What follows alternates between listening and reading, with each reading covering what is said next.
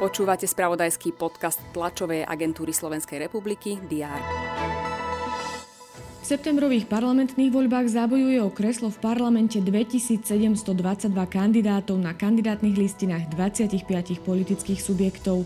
Počet kandidátov sa ešte môže znížiť, keďže do 28. septembra môžu odstupovať alebo ich môže strana odvolať. Slovenská biatlonistka Ivona Fialková ukončila vo veku 28 rokov profesionálnu športovú kariéru. Rozhodla sa na základe osobných a zdravotných dôvodov. Španielský tenista Carlos Alcaraz sa stal prvýkrát víťazom Wimbledonu a získal druhý Grand Slamový titul v kariére. Česká tenistka Markéta Vondroušová sa stala víťazkou ženskej dvojhry a získala prvý Grand Slamový titul v kariére.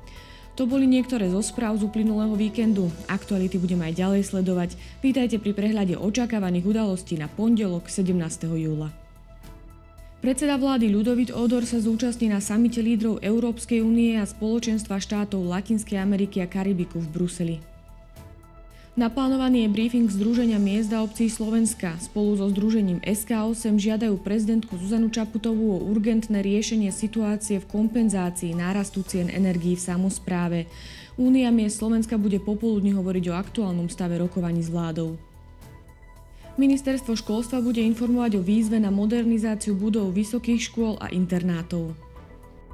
Končí sa platnosť dohody medzi Ruskom a Ukrajinou o vývoze obilia a potravín z ukrajinských prístavov, ktoré platnosť viackrát predlžili. Rusko odmieta aj ďalšie predlženie, pokiaľ nebudú splnené jeho požiadavky.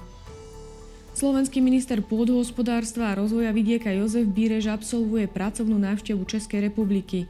Rokovať bude so svojím českým rezortným partnerom Markom Výborným. Venovať sa majú okrem iného dovozu obilia z Ukrajiny či aktuálnej legislatíve Európskej únie týkajúcej sa osiva a pesticídov.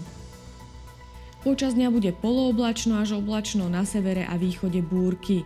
Teploty sa budú pohybovať od 28 až do 33 stupňov Celzia. To bolo na dnes všetko. Aktuálne informácie prinesieme počas dňa v spravodajstve TASR a na portáli teraz.sk. Prajem pekný deň.